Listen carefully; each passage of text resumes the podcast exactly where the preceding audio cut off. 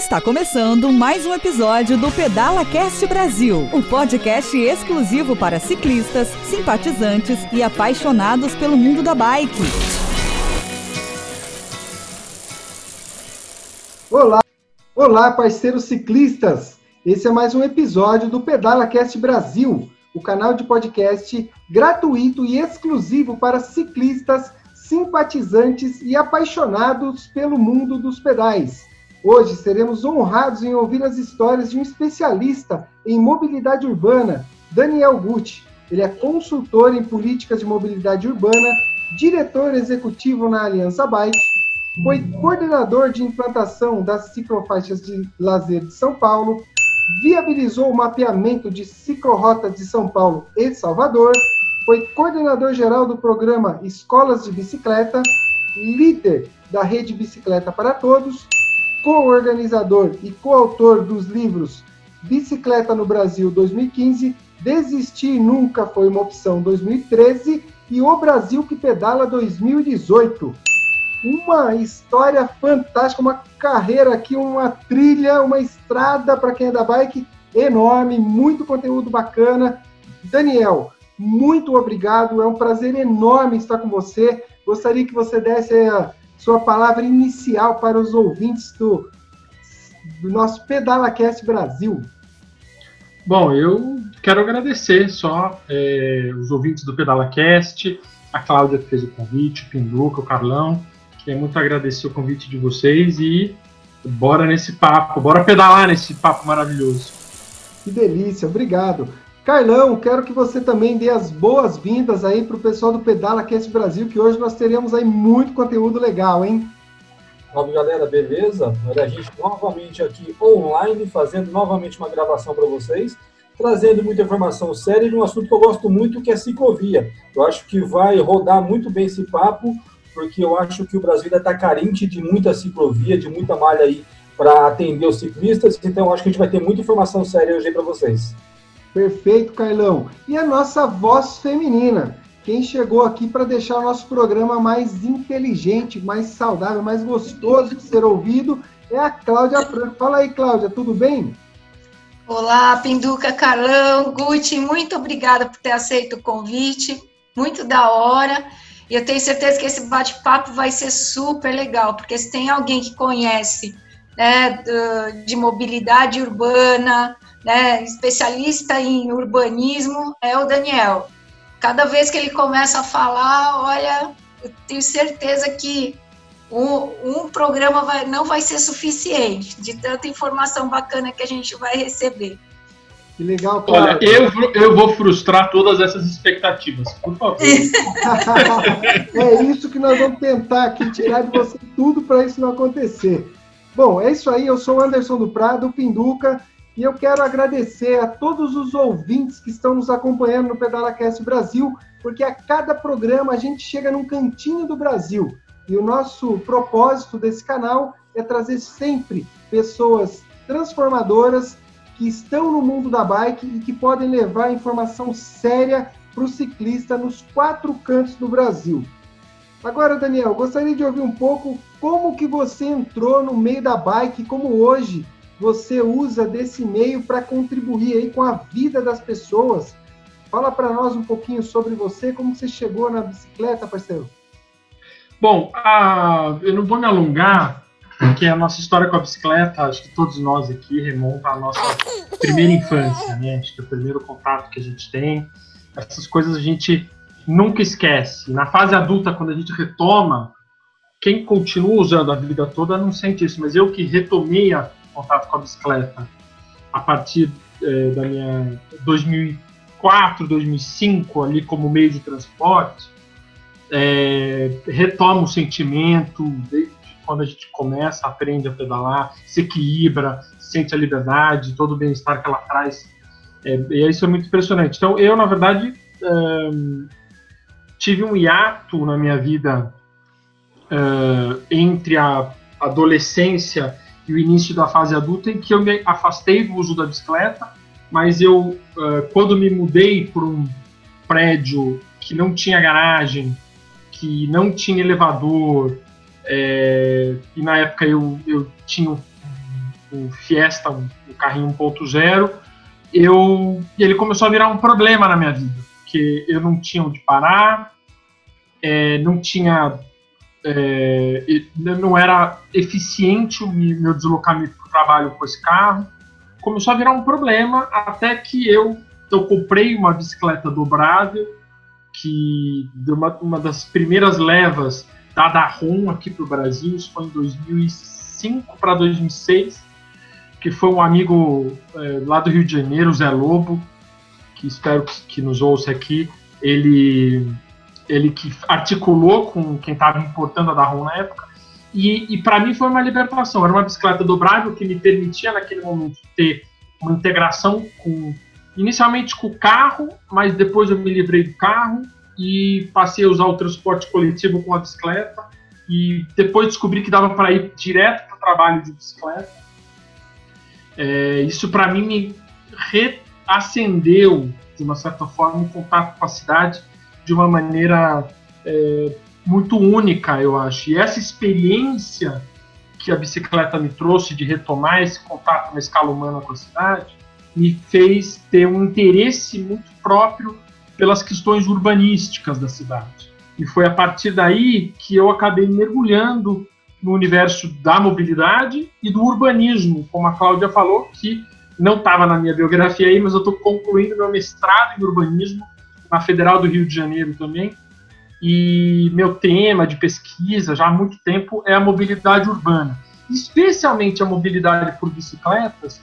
É uma das minhas portas de entrada, além de usar a bicicleta na, na cidade a partir de 2005, 2006, foi o desafio que eu tive de tirar do papel a ciclofaixa de lazer em São Paulo em 2008, que é, era uma lei já de 30 anos atrás, que nós pegamos e fizemos uma articulação, de uma certa forma, é, foi o arranjo que dava para ser feito na época, porque não tinha recursos do orçamento, mas tinha um patrocinador que apresentou interesses, a gente fez um, um chamamento, esse patrocinador ganhou, e eu coordenei todo o processo de implantação. E foi a partir das ciclofaixas de lazer que eu tomei conhecimento dos coletivos que já existiam informais, de, que movimentavam o uso da bicicleta em São Paulo, as pessoas que falavam estavam militando sobre a mobilidade urbana e a mobilidade por bicicletas, para mim foi uma das janelas de oportunidade para entrar no mundo da bicicleta. E a partir dali, de 2008, então 12 anos direto, é, eu me dediquei a estudar a ciclomobilidade, que a gente chama. Legal. Eu quero iniciar, bacana ouvir a sua história, que você, na verdade, vive tudo isso que você defende, tudo isso que você é, academicamente pesquisa e vai buscar. Isso é muito bacana. Eu gosto do meio acadêmico, eu acho que tudo que a gente vai fazer aqui, quando você vai lá buscar a fundamentação, vem com mais força, vem com mais substância, isso me agrada muito. Eu conheci um cara que deve ser conhecido seu também, Flávio Tavares. Flávio da WTW. Né? Eu não sei se você teve a oportunidade de conhecê-lo, se ele é parceiro seu, mas eu fui no evento da WTW, que é o Welcome Tomorrow, e lá... Que vai ser agora, não é? Esses é, dias? Seria, né? Nós teríamos agora... Não, na verdade ela é agosto. Mas... Não, mas vai ter uma versão online, não é isso? Isso, exato, exato. A versão online é uma adaptação, né? Porque no físico nós estamos vivendo todo esse momento. E eu com o Flávio, cara, eu descobri algumas coisas assim que foram impressionantes. Eu gostaria de que você falasse um pouco, porque ele trouxe para mim um conceito da mobilidade muito profundo. Quando ele diz que a questão não é apenas o fato de ter mais carro ou mais poluição, mas é a ausência do pai, da mãe frente aos filhos, frente à família, por conta de uma mobilidade ineficiente. Então, eu queria que você falasse um pouquinho desse assunto para a gente entrar um pouco mais nas suas experiências aí de implantação, de criação das ciclofaixas, ciclovias na cidade de São Paulo.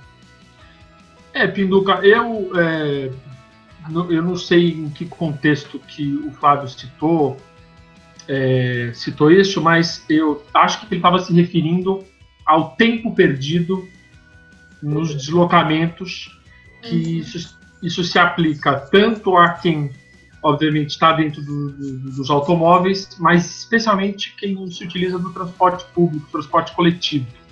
Vale lembrar que as grandes cidades brasileiras, e São Paulo é o exemplo maior disso, é, as pessoas que moram mais próximas do, do, local de trabalho são as pessoas que mais usam o automóvel e as pessoas que estão mais distantes do local de trabalho são as que se utilizam no transporte coletivo. Então, o tempo de deslocamento pelo transporte coletivo na região metropolitana de São Paulo é muito longo. De fato, é, medidas como corredores de ônibus, uma oferta maior de, de ônibus, uma oferta maior de linhas de metrô, de trem, é, sistemas mais velozes e, talvez a medida mais importante, que é descentralizar as oportunidades, eu acho que faria com certeza que as pessoas tivessem mais tempo com suas famílias. Então, é, se for nesse intuito, eu acho que o Flávio está absolutamente correto.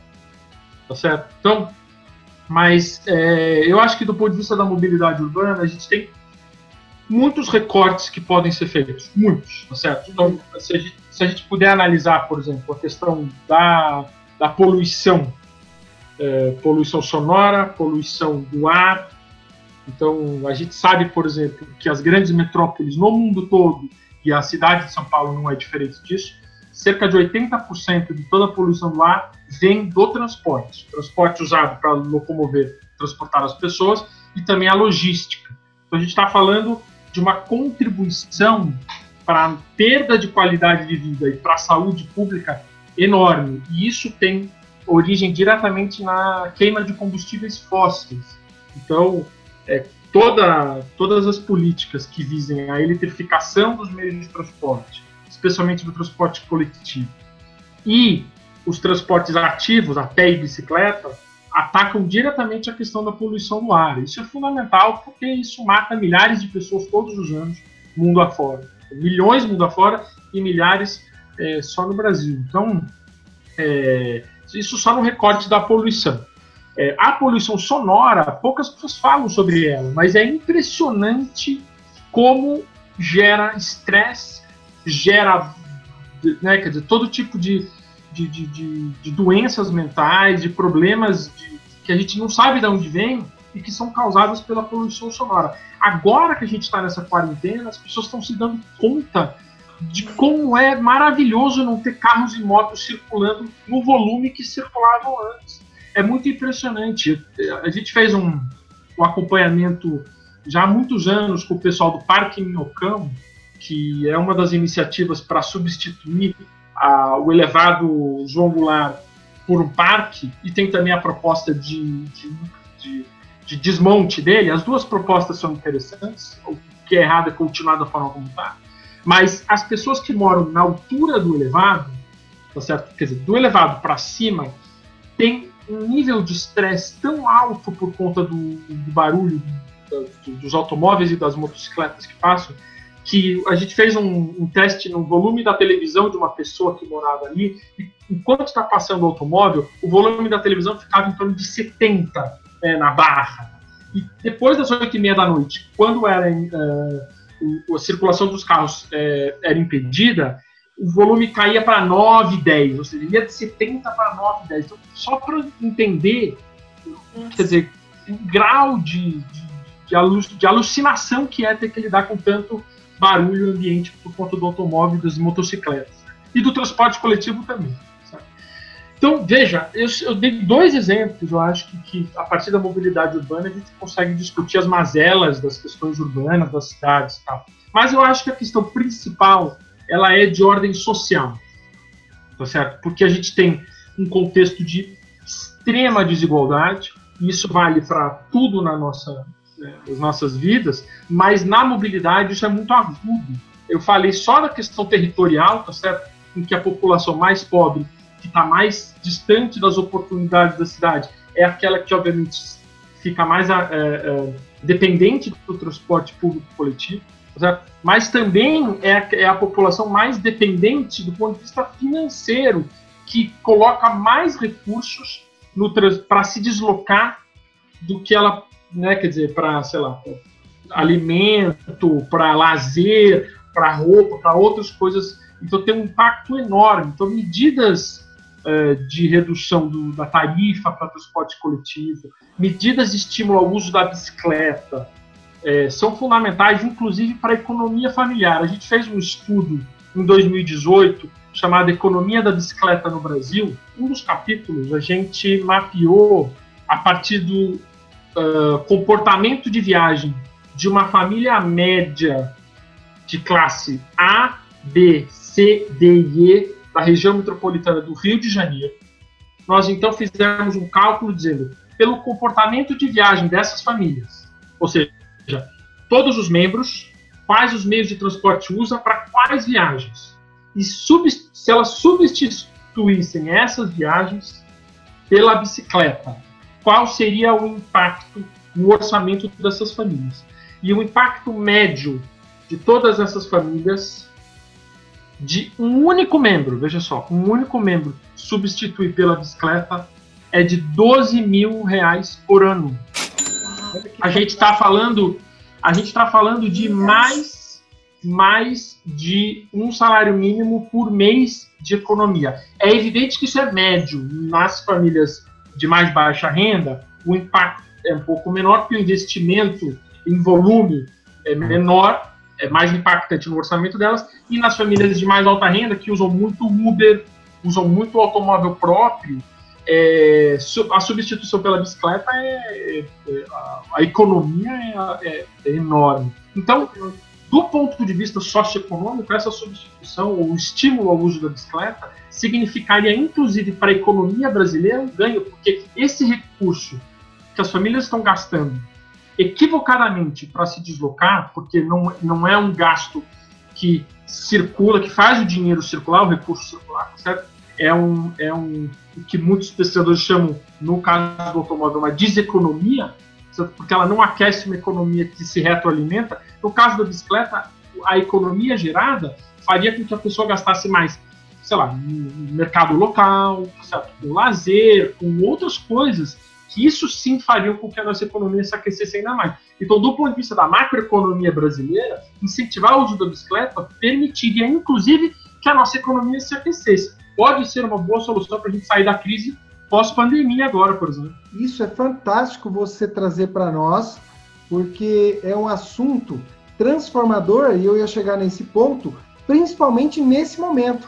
Então, se nós tínhamos aí alguém tinha alguma dúvida sobre essa possibilidade de movimentação econômica oriunda do uso da bike no dia a dia, isso aí é um assunto extremamente para o momento. E eu gostaria de ouvir de você, com a sua experiência toda, quais são os principais, as principais objeções que você vê, que o seu grupo de estudo vê, para que isso não seja estimulado. E aí a gente entra em vários campos, que você tem desde a estrutura, é, a criminalidade, o perigo, a falta de educação na, no trânsito brasileiro. Enfim, eu gostaria que você entrasse um pouquinho nesse assunto de aspectos que poderiam ser olhados, principalmente pelos órgãos públicos, sobre essa questão da não realização ou estimulação a esse ambiente, a esse mercado da bike como mobilidade urbana. Pinduca, essa é uma pergunta bem importante e absolutamente abrangente, porque de fato, como a, a discussão anterior, ela tem, ela é, enfim, para problemas complexos não tem solução simples, certo? Então, ela é uma questão que tem que ser respondida de forma multifacetada. Eu vou tentar responder de uma maneira mais didática possível para não parecer muito prolixo. Mas uh, vou fazer a inversão uh, para a gente começar a entender por que, que as pessoas usam bicicleta. Então, ao invés da gente discutir quais são os empecilhos, vamos reforçar as coisas que fazem com que as pessoas usem bicicleta. Aqui eu estou falando do recorte é, bicicleta como meio de transporte. Aqui eu estou excluindo o uso do ciclismo de estrada, mountain bike, tem outras motivações. Sabe? Então, pesquisas internacionais e as pesquisas brasileiras não são diferentes.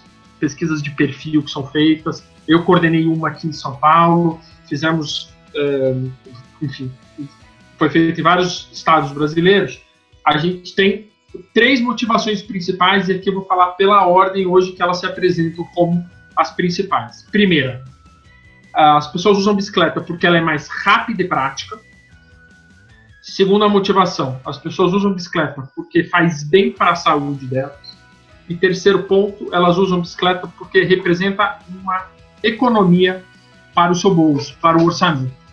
Então, são, tem outras motivações para baixo que são menores, mas essas três são principais. Então, se nós tivermos certo, uma política, uma agenda que reforce positivamente com políticas públicas efetivas, com a iniciativa privada e o poder público e o terceiro setor, todos juntos, pensando essas políticas para essas três, para tornar a bicicleta mais rápida e prática, para tornar a bicicleta um vetor de saúde importante e para que é, ela promova a inclusão a partir da, da economia e, do, da, né, dos benefícios é, socioeconômicos que ela traz, a gente vai, de fato, ter um salto no uso da bicicleta.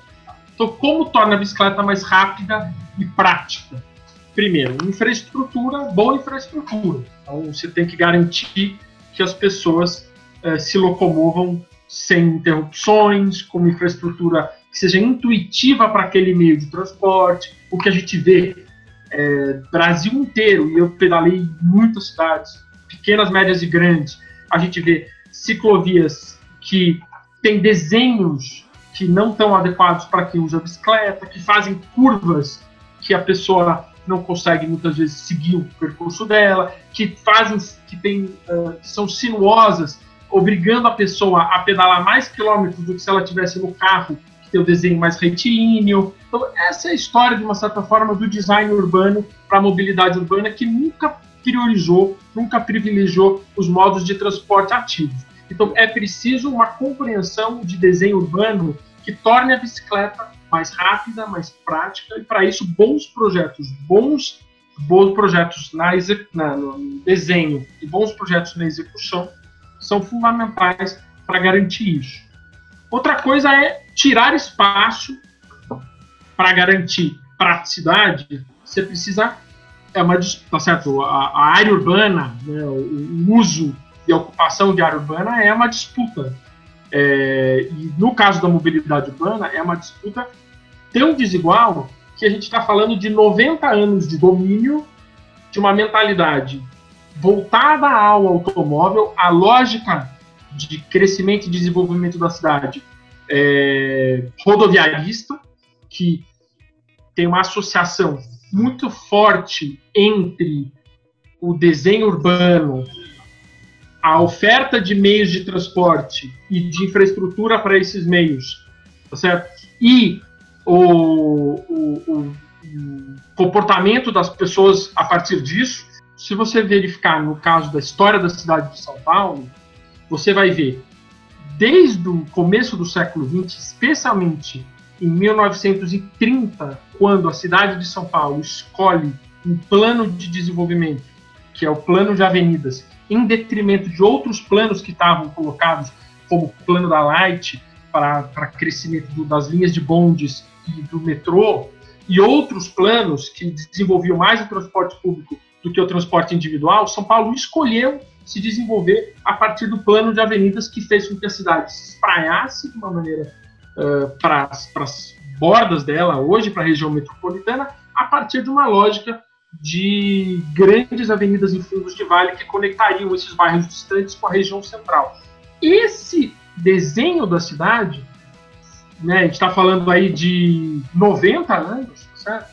fez com que, obviamente, todo o restante que se desenvolveu a partir disso, os planos de habitação, de uma certa forma, o desenvolvimento econômico é, a partir da construção de comércios, depois nos anos 80 e 90 os shopping centers, depois nos anos 70, 80 e 90 os condomínios fechados, toda essa lógica vem do princípio da gente ter pensado uma cidade que não teria limites para o seu crescimento, desde que ela funcionasse a partir da lógica de mega avenidas para viabilizar o fluxo de pessoas e de, de transporte de bens e produtos e tal. E a gente já viu desde os anos 50, a gente sabe disso, que é um modelo que não funciona. Então, um dos elementos fundamentais para que a gente estimule outros meios de transporte, e a bicicleta principalmente, é que a gente retome, reconquiste uma parte do espaço urbano que nunca nos foi dada, que sempre foi dada, e aí São Paulo, estou falando de 90 anos, para o automóvel. E a gente tem um dado impressionante que as vias da cidade, que hoje já somam 17 mil quilômetros e meio é, é, de vias públicas, 80% dela é ocupada pelos automóveis, para circulação de automóveis. E 25% de toda a área urbana construída na cidade de São Paulo é para acondicionar automóveis, para estacionar garagens e estacionamentos públicos e privados. 25% de tudo que a gente construiu é destinado para um único meio de transporte que, pasme, locomove apenas 30% da população da região metropolitana. Então a gente destina uma área urbana cara, que está em disputa desde sempre, tá certo? Para locomover uma pequena minoria, tá certo? Em detrimento de uma ampla maioria que está no transporte público, que está se movimentando a pé e de bicicleta. Interessante você trazer esse dado. Eu gostaria de saber se isso se estende também para as outras cidades do país. Não exatamente, é óbvio, nós estamos falando da maior cidade do nosso país, mas eu estou dizendo que o conceito de formação, nós temos cidades mais novas do que São Paulo, Mogi das Cruzes em específico, onde nós estamos, ela é uma cidade quase da idade de São Paulo. Mas existem cidades mais recentes que trazem também essa herança de conceito, de formação, de olhar para o automóvel ou é, específica da cidade? Como que você faz ou fez essa leitura das outras cidades que permeiam São Paulo ou, quiçá, estão fora do estado? Bom, o, o urbanismo uh, modernista de inspiração norte-americana, menos de inspiração europeia, então deixando de lado um pouco esse desenvolvimento europeu, mas o, o, o urbanismo modernista de inspiração norte-americana, ele virou uma febre no Brasil. É, a partir especialmente dos anos 50, mas no caso de São Paulo, ele foi muito embrionário pela, pela forma como a cidade de São Paulo incorporou os preceitos do plano de avenidas que vinha espelha, é, que espelhava né, o, o uh, as experiências norte-americanas, que a partir dos anos 50 já se mostrou, especialmente 60, que tem um movimento de ruptura e de crítica ao desenvolvimento modernista, né, urbano modernista, é, mas o Brasil ele não acompanhou a crítica, ele seguiu repercutindo esse mesmo modelo, que é um modelo de cidades espraiadas, de pouco adensamento, né? Então, um espraiamento que permite que você precise de muita área, e o Brasil sempre teve muita área para expandir sua área, suas terras, certo? Então, manchas urbanas muito extensas e que obrigam que você, para fazer qualquer coisa, é, tenha que se locomover longas distâncias. Então, é, esse é um paradigma muito forte em cidades médias. Você citou Mogi, a gente pode citar cidades médias, cidades médias de entre 100 mil e 500, vai, 500 mil habitantes. É, essas cidades elas são extremamente dependentes do uso do automóvel. São as que têm o pior indicador de mobilidade do ponto de vista de transporte público, que não é tão eficiente quanto nas cidades grandes, ele é muito deficiente, e de transporte individual motorizado, que é muito mais alto do que nas cidades pequenas onde as pessoas ainda usam muito a bicicleta, andam muito a pé, e nas cidades grandes, onde o caos, de uma certa forma, desse modelo ficou mais evidente mais cedo. Então, São Paulo sabe e convive cotidianamente com os problemas lá dos anos 20 e 30, desde os anos 90 a gente já sabe. Né? Nos anos 90, nós aprovamos uma lei, por exemplo, de, do rodízio, Tá certo que não era especificamente para os congestionamentos, mas também era porque é, foi pensada para reduzir a poluição do ar. Então, quer dizer, a ideia principalmente é fazer com que as pessoas circulassem menos de carro, portanto poluíssem menos. Mas isso também teria um efeito, obviamente, na questão do congestionamento. Então, desde os anos 90, a cidade de São Paulo já sabe o problema que, que tem, histórico, tá certo? e tentou, de uma certa forma, apresentar minimamente algumas soluções, mas muito tímidas, perto do passivo enorme desse, desses 90 anos de política rodoviarista. Então, o, a mudança paradigmática para que a gente consiga, eu estou falando muito de São Paulo pelo porque é agudo, o exemplo é muito mais agudo, tá certo? De São Paulo a gente consegue extrapolar para outras cidades. O Rio de Janeiro é a parte, porque o Rio de Janeiro tem um desenvolvimento urbano anterior. Então a cidade do Rio, na área é, mais é, da, da, primeira parte urbanizada, tá certo? Centro é, e a Orla Zona Sul, tudo mais, ela é muito diferente. Você vê que as pessoas usam mais o transporte, elas caminham mais, elas usam mais a bicicleta. A cidade do Rio de Janeiro é, tem a diferença porque o, a, o modelo de desenvolvimento urbano dela é anterior ao boom do automóvel. No caso de São Paulo, o crescimento dela veio com o boom do automóvel. Até a virada do século, a cidade de São Paulo se resumia à colina histórica. Colina histórica Largo São Bento, Largo é, do Carmo e o. É, como é que chama ali? O, o, a Praça do Patriarca, ali, onde depois foi inaugurado o Viaduto do Chá. O Viaduto do Chá foi inaugurado praticamente na virada do século para estimular a ocupação do lado de lá da colina. O Vale do Angabaú era um pântano, tá certo? que, de certa forma, as pessoas não cruzavam ele.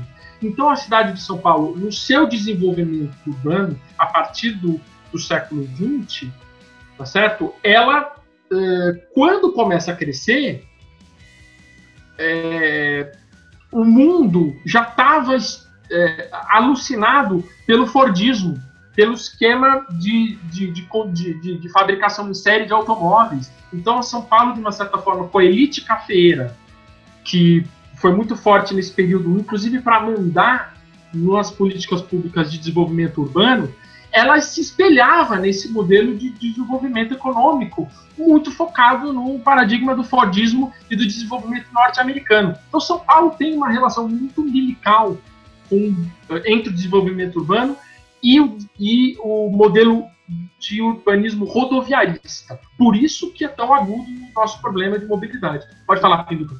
Legal, bacana você trazer essa abordagem. É a primeira vez aqui nós estamos, é, já acho que, se eu não me engano, no programa número, no episódio número 33.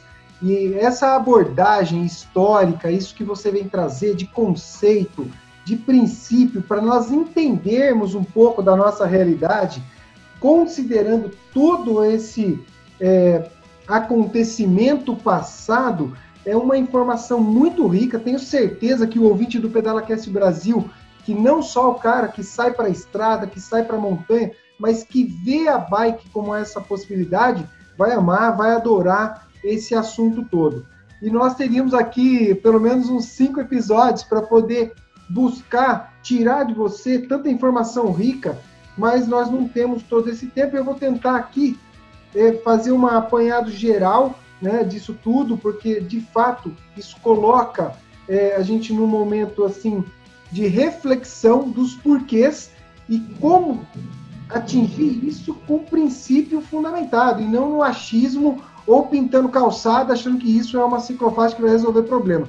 Então, muito legal a sua abordagem, mas eu gostaria que você entrasse um pouquinho no assunto eu gostaria de entender um pouco o que deu origem ao livro O Brasil que Pedala.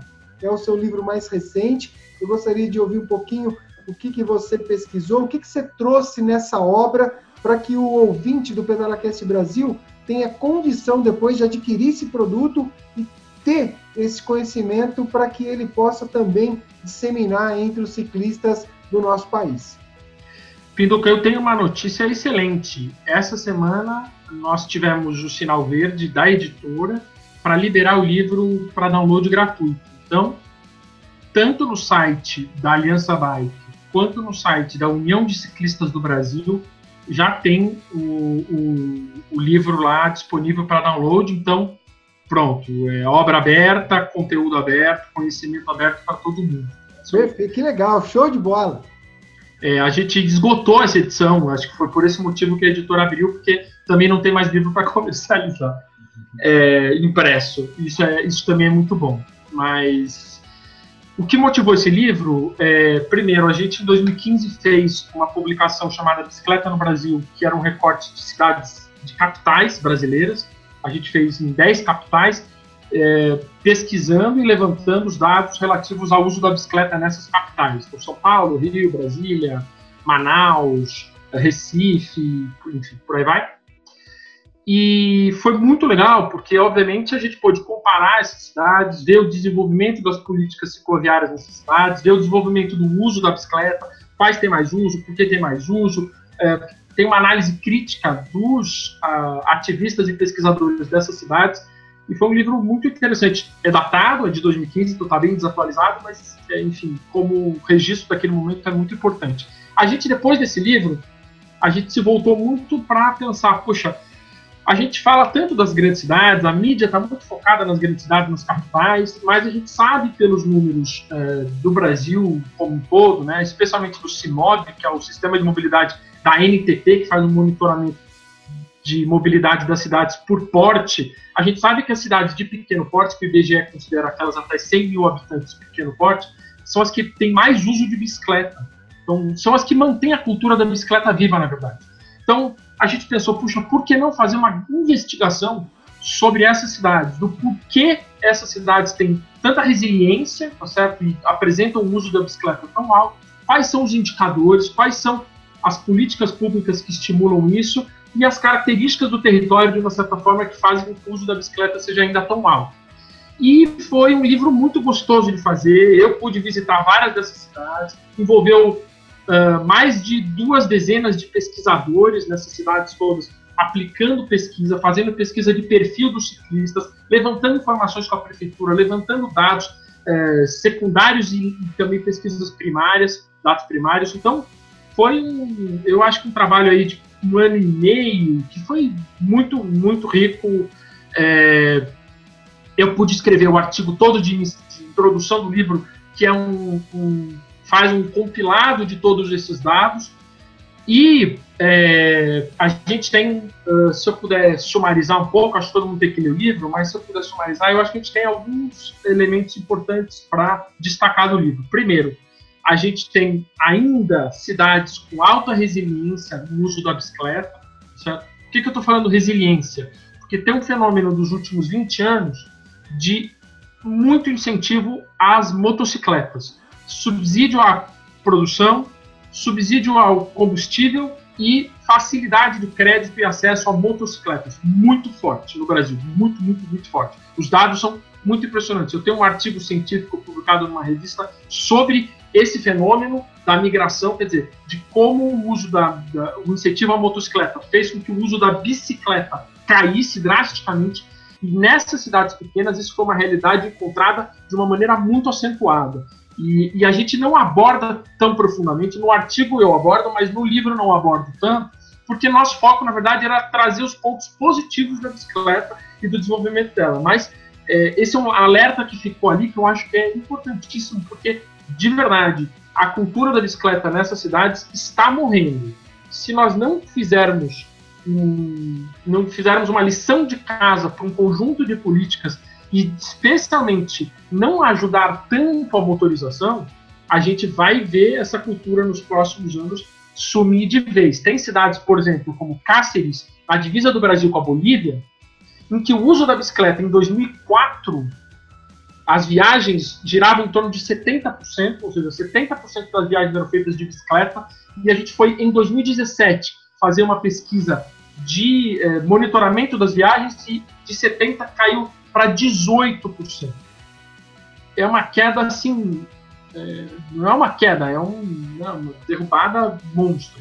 Diga lá, Pinduca. Bacana você trazer, cara, cada assunto legal que remete a muitas reflexões, porque nós estamos falando aqui não é, é, é de coisa assim, é de valor cultural, é de valor de uma essência né, de, de, cultura, de educação, de princípio. A gente fala disso, inclusive a conceituação do termo cultura da bicicleta, isso que é legal, porque cultura da bicicleta é uma coisa que é passada de geração para geração. A cultura, no conceito que a gente conhece, o conceito de, é, grego de paideia e tal, é, ele abandonou um pouco a ideia da cultura vinculada à terra, que era coisa da, do do cultivo, da coisa ag agrícola, né, do cultivo do arroz, do cultivo do, daquele produto insumo agrícola. A cultura da bicicleta é, é interessante ver isso, porque se você semeia no território, ela floresce. Então, como a gente semeia a bicicleta nos territórios brasileiros? A gente viu nessa, nesse livro para cidades pequenas que a gente consegue semear, por exemplo, com é, a oferta de pequenas infraestruturas baratas, tá certo? Nada complexo, não precisa ser a ciclovia da Paulista, né, aquela coisa e tal. Não, mas pequena infraestrutura como, por exemplo, um bom lugar para você parar a bicicleta na frente do comércio, que informalmente as cidades pequenas de uma certa forma fazem, mas que é importantíssimo para o uso da bicicleta porque dá garante segurança para quem, né, quer dizer, também a bicicleta é muito furtada, garante facilidade para que todos os tipos de pessoas possam parar. Outra coisa que eu acho que é fundamental é acalmamento de tráfego. Todas as cidades que você vê, as pequenas, que têm o uso da bicicleta ainda muito forte, não tem quilômetros e quilômetros de ciclovias, mas tem lombofaixas, tem controle de velocidade dos carros, certo? Tem políticas, por exemplo, que permitem que você pedale tranquilamente no meio da rua e você não vai se sentir violentado pelo comportamento dos outros meios de transporte. Isso é fundamental e a gente viu, ainda que não tenha quilômetros e quilômetros de ciclovias nas cidades pequenas, tem uma cultura de compartilhamento muito forte. Eu acho que essa é uma das questões chave para a gente discutir o uso da bicicleta nesse porte de cidade. HTS Consulte Soluções em TI apoia o Pedala Cast Brasil. Na HTS você conta com equipes especializadas em suporte técnico, segurança da informação e serviços de nuvem. Deixe a HTS assumir a TI de sua empresa. Saiba mais em www.soluçõesenti.com.br. A Porto Seguro, representada pela SGO Seguros, apoia o Pedala Cast Brasil e oferece a oportunidade para você ciclista proteger a sua bike em cada um dos seus pedais com o seguro de bike. Preserve o seu patrimônio durante a sua diversão. Entre em contato com a SGO Seguros pelo WhatsApp 011 947 93 8038. Aproveitando aqui, seguindo a pauta, tem um momento aqui que é o momento exatamente que a gente traz a voz feminina para poder levar a nossa discussão, a nossa conversa para uma visão da mulher, para uma visão feminina. E a Cláudia vem fazer isso com muita maestria, porque ela, como mulher, sente melhor do que qualquer um aqui de nós três que de fato existem aspectos particulares. E eu gostaria agora de passar a palavra para a nossa podcaster, Cláudia Franco para falar sobre a voz feminina. Fique à vontade aí, Cláudia. Obrigado, Pinduca. Nossa, é tão rico o assunto que eu tenho assim umas só 250 perguntas para fazer, mas eu vou fazer uma só. É muito. É, o, que eu, o que eu acompanhei, né? Eu acho que faz acho que uns 10 anos que eu estou no mercado, eu, eu tenho acompanhado a, a mudança é, do uso da bike pelas mulheres. Mas eu acho que ainda é muito tímido esse uso, é, diante de tudo o que você falou. Então, para mim, hoje está com a sua fala, ficou muito clara essa questão é, da falta da infraestrutura, e eu não estou falando só da via, né, mas, por exemplo, é, eu sei que muitas mulheres deixam de usar bike porque ela tem a via, mas quando ela chega no trabalho, ela não, não tem um ambiente onde ela possa se trocar, enfim, porque ela demanda, a mulher, às vezes, ela, ela acaba demandando, demandando uma infraestrutura maior. E eu ouvi dizer que as, as cidades que se tornaram mais cicláveis no mundo é quando tinha um contingente feminino muito grande, porque aí as cidades precisaram se preparar para atender esse contingente. Então, dentro disso, Daniel, é, qual é o recado que a gente pode deixar para as mulheres, né, que, que ainda ficam nessa, nessa questão se vai ou se, se usa a bike, se não usa? Que recado que você daria para elas?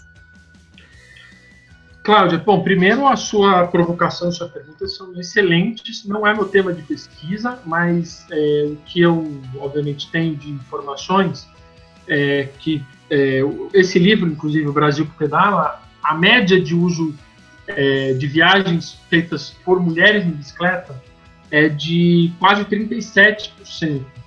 É, a cidade que tem maior uso de mulheres de bicicleta por mulheres é Afuá, que tem exatamente o mesmo percentual da divisão de gênero da, da, da sociedade lá. Porque como lá é proibido o transporte de carro e, e moto, só tem bicicleta e pessoas a pé, então exatamente 51%, que é o número de mulheres que tem na cidade, se locomovem de bicicleta. Isso é muito bonito é, de ver como a bicicleta ela é inclusiva e plena para todas as pessoas, todos os tipos, todos, todos os gêneros, enfim, isso é muito legal. É, as grandes cidades têm problemas crônicos para, de fato, garantir que as mulheres usem mais bicicleta.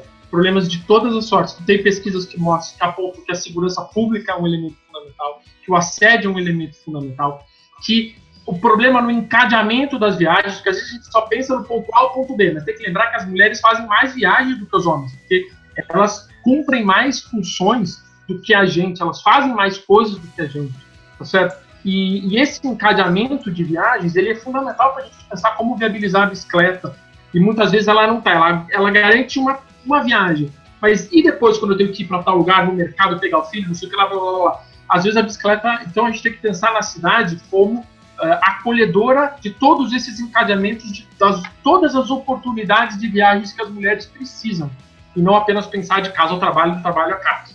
Tá é, então, uh, eu acho que uh, tem muitos desafios para a gente pensar fazer com que mais mulheres usem bicicleta. Eu acho que a questão da infraestrutura, como você disse, é um deles, segurança pública, a gente conseguir de fato zerar o assédio no espaço público às mulheres de bicicleta. Isso é fundamental. Mulheres a pé, mulheres de todos os meios de transporte, mas aqui a gente está falando da bicicleta.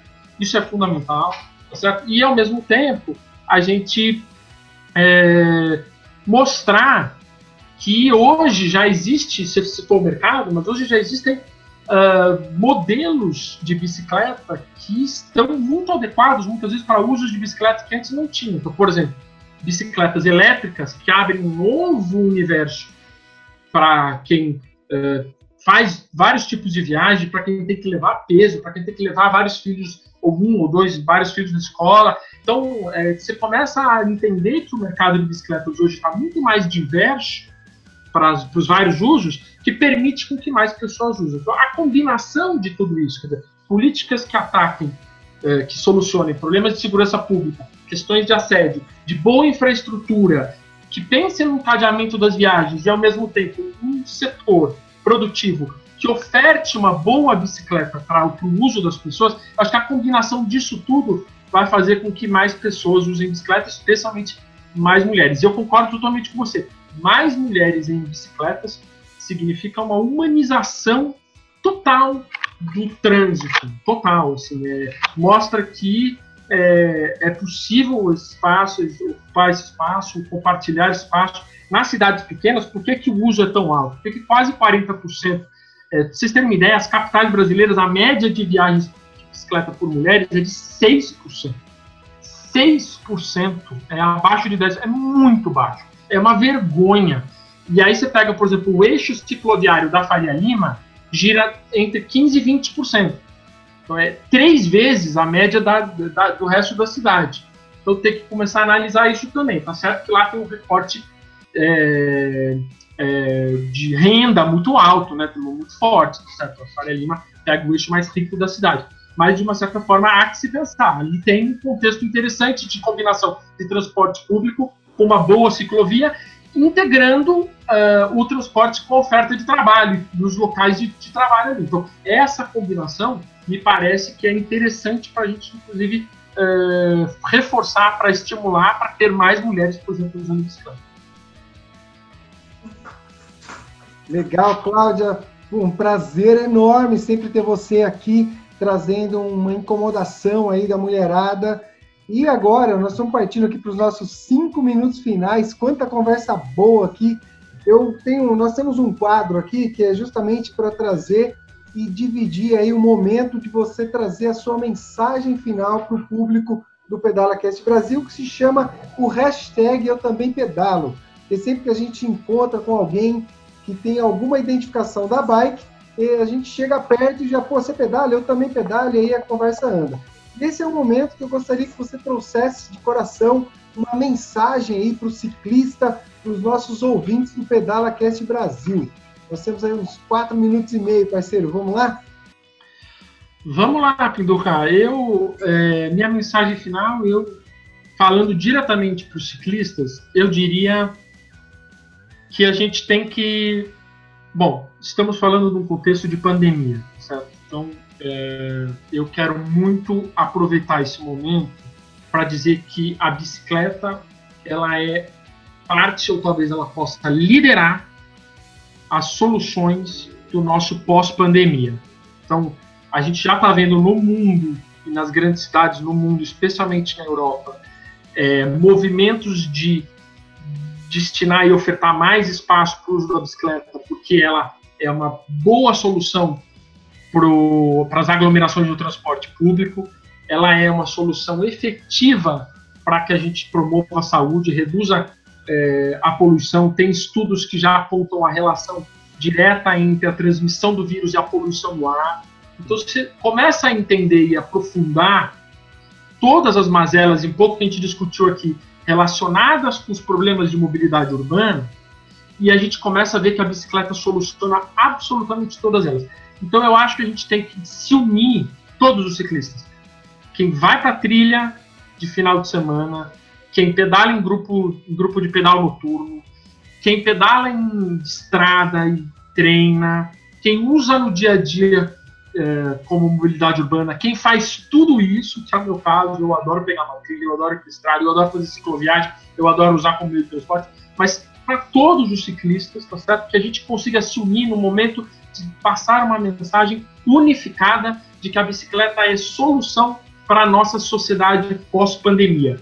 E a bicicleta como solução, a gente vai ter que fazer uma pressão enorme para que os nossos governantes compreendam essa importância e de que ela é, uma, ela é solução. A gente sabe disso porque a gente pedala, sente, é o nosso coração, é a nossa mente, é o nosso corpo falando, mas a gente precisa fazer com que a sociedade vibre nessa direção. A gente, eu estou sentindo esse movimento em outras cidades e eu acho que a gente pode fazer isso para o Brasil. Então, para mim, eu diria que o recado é esse: bicicleta no nosso mundo pós-pandemia, ela vai ser central e a gente precisa passar essa mensagem muito clara. Isso vai fazer com que as pessoas usem mais. Isso para o mercado é muito bom porque as pessoas vão comprar mais bicicletas, mais pessoas usando bicicletas vão transformar o nosso espaço urbano, vai fazer com que a gente ressignifique e vai fazer que a gente repense todos os nossos erros que um pouco a gente discutiu aqui, históricos, especialmente desde o começo do século XX. Então, eu diria, Pinduca, que essa é a minha mensagem. Parceiro, pô, que felicidade, muito obrigado por ceder seu tempo, seu conhecimento para nós. É muito gratificante ter aqui no PedalaCast Brasil alguém que traga uma mensagem tão significativa em todos os meios, em todos os ambientes, partindo do ciclista, levando para a família, estendendo isso para os organizadores, para os governantes de cada cidade.